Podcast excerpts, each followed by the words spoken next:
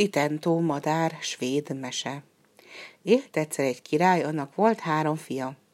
Egy nap az öreg király elvesztette a látását, s hiába jöttek az orvosok, tudósok földről, senki nem tudta visszaadni neki a szemevilágát.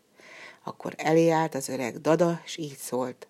Uram királyom, egyedül Titentó madár tud meggyógyítani téged a varázsénekével. Ám ez a madár messzi földön rejtőzik egy kastélyban. Valakinek el kell rabolnia őt.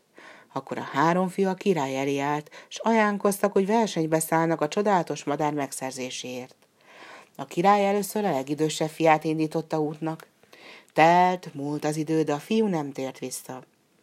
Akkor a középső fiú is nekivágott, de ő is nyomtalanul eltűnt. Végül a legkisebb fiúra került a sor, s a király hiába ellenkezett kétségbe esetten, hiába jaj veszékelt, hogy két fiát már elvesztette, a legkisebbik mégis nekiindult. Már jó néhány napja úton volt az ifjú herceg, mikor egy este szállást kért egy Isten háta mögötti fogadóban. A vendéglős szívesen fogadta a királyfit.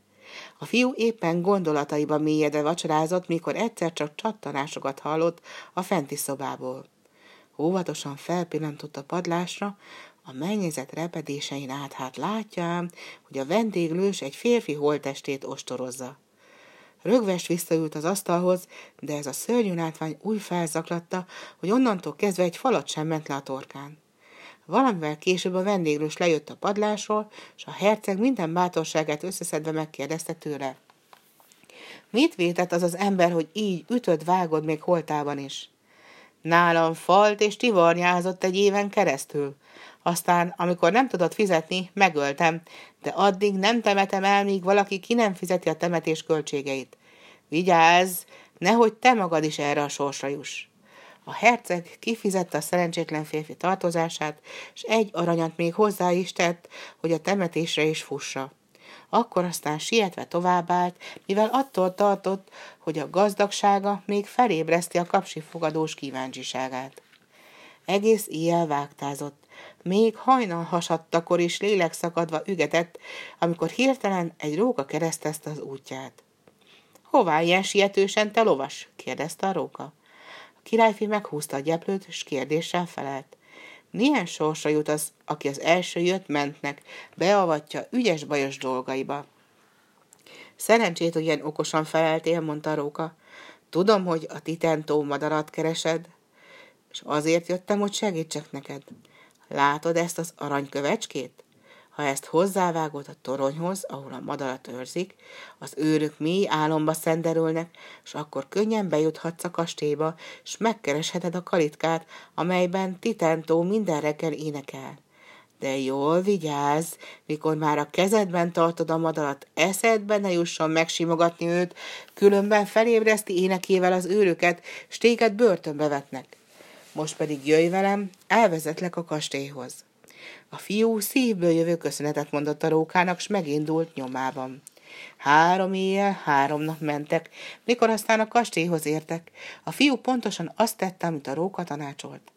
Ám a madár olyan gyönyörű volt, hogy amikor a kezében tartotta, nem bírta megállni, és megcírogatta a hátát. Jaj, az őrök felébredtek, és azon nyomban tömlötve vetették az ifjút. A herceg kétségbeesetten ült a tömlöcben, keselvesen átkozta esztelenségét, mikor egyszerűen ott termett mellette a róka. Jól figyelj arra, amit mondok, szólt a róka.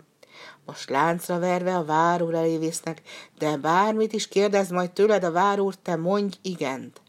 Azzal el is tűnt a fiú szeme elől, anélkül, hogy szemrehányással illette volna az engedetlensége miatt. Kis vártatva valóban megcsörrent a tömlöc kulcsa, s a herceget a várul elé vezették. Azért jöttél, mert el akartad rabolni Titentó madarat? kérdezte tőle a várúr. Igen, felelte a herceg. Tolvajlásból élsz? Igen. Mindent megbocsájtok neked, s még a titentó madarat is neked adom, ha elrabolod nekem a hercegnőt, akit a szomszédos birodalom királya tart fogva. Ő a legszebb lány a földkerekségen, nála szebbet álmodni sem lehet. Megteszed, amire kérlek? Igen, felelte a herceg, és így ismét szabad lett, és útnak indult. A róka rögves mellé szegődött, s megint adott neki egy aranykövecskét, melyel álomba szenderítheti majd a hercegnő őreit. De arra ügyelj, nehogy megcsókold a lányt, figyelmeztette a róka, különben az őrök felébrednek, s többé már nem is segíthetek rajtad.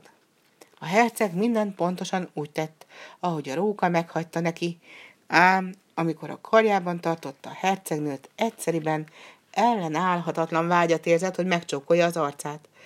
Már közelítette ajkát a szépséges lány felé, mikor hirtelen hatalmas ütés koppant a hátán, hogy egy pillanatra az egyensúlyát is elvesztette. Körülnézett, de nem látott senkit. Attól fogva vigyázott, nehogy hozzáérjen a csodaszép hercegnő arcához. Karjában a lányjal nyerekbe pattant, s megkérdezte a rókától. Valaki a hátámra ütött odabent. Nem tudod, ki lehetett az? Már, hogy is ne tudnám, felelt a róka. Én voltam az, én ütöttem a hátadra, hogy figyelmeztesselek. Most pedig induljunk. Ám a herceg erősen szorította a gyeplőt, mert a hercegnő felébredt, és ugyanolyan szerelmes tekintettel bámult rá, mint ő a lányra. Szép ezüst róka, szólt a fiú. Szeretném magammal vinni ezt a lányt, de ha nem adom őt a várónak, elveszítem titentómadalat. Most mihez kezdjek? Segítek neked, felelte egyszerűen a róka, és odaadta neki a harmadik aranykövecskét, amelyel elrabolhatja a madarat. Az ifjú megígérte, hogy ezúttal erős lesz, és nem enged majd a kísértésnek. Késő éjjel érkeztek a kastélyhoz. Az őrök ében örködtek, fel sétáltak a vár körül, ám amikor az aranykövecske a várfalhoz koppant, elhalt a léptek zaja. A herceg átugratott a lovával a szunyadó katonákon, leakasztotta a kapuőr övéről a kulcs csomót, amely az összes ajtót nyitotta, és kisváltatva abba a szobába ért, ahol Titenton madár aludt aranykalitkájában. Gyönyörűséges volt a tolla, de a herceg most nem simogatta meg a hátát, csak fogta és hitte magával. Boldogan vágtatott az ifjú madárral a hercegnővel az apja birodalma felé. Mielőtt átlépték volna a birodalom határát, a róka megállt, és így szólt. Itt elválnak útjaink, szép herceg. Most végre mindened megvan, amire vágytál, én pedig csak egyetlen dolgot kérek tőled, vágd le a fejemet a kardoddal.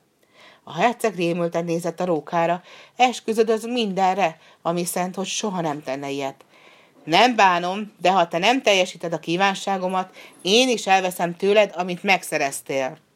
A herceg erre kénytelen kelletlen engedett a kérésnek. Megemelte a kardját, nagyot suhintott vele, de még le sem hullott a róka levágott feje, az állat eltűnt, és a helyén ott állt egy fekete hajú ifjú. Köszönöm, jóságos herceg, hogy megtöltet az átkot, kiáltotta. Tudd meg, hogy egykor én is elraboltam titentó madarat, de engem úgy megbabonáztak gyönyörű színpompás tollai, hogy ki akartam tépni egyet a szárnyából, és ezért keményen megbűnhődtem. A varázslatos madár azt mondta, hogy egy gyomorult alak fog végezni velem, de még a halál után sem lehetek nyugalomra, ha csak egy jólelkű segítőkész ember le nem vágja a fejemet. Én vagyok az az ember, akit a vendéglős megölt, te pedig emberséggel eltemettetted a testem. Most hát Isten áldjon. A herceg már épp indult volna tovább, mikor eszébe ötlött még valami. A két bátyámról tudsz-e valamit? kérdezte az ifjútól. Ó, bizony tudok, réges-régen megfeledkeztek apádról, eljátszottak a pénzüket, a kocsmába jártak, tivornyákon vettek részt, és az egész vagyont elvesztették. Rabló lett belőlük, egy sötét erdőben bolyonganak valahol messze a szívük, kemény, mint a kő. Felejtsd el őket örökre. Ezúttal elbúcsúztak egymástól, a herceg meg sem állt egészen apja palotájáig. Akkor a titentó madár énekelni kezdett, a király azon nyomon visszanyerte szemevilágát, boldog volt, hogy ura lát, hálát adott az égnek, hogy az első, amit a gyógyult szemével megpillantott, a jövendőbeli menye és az ő tökéletes szépsége.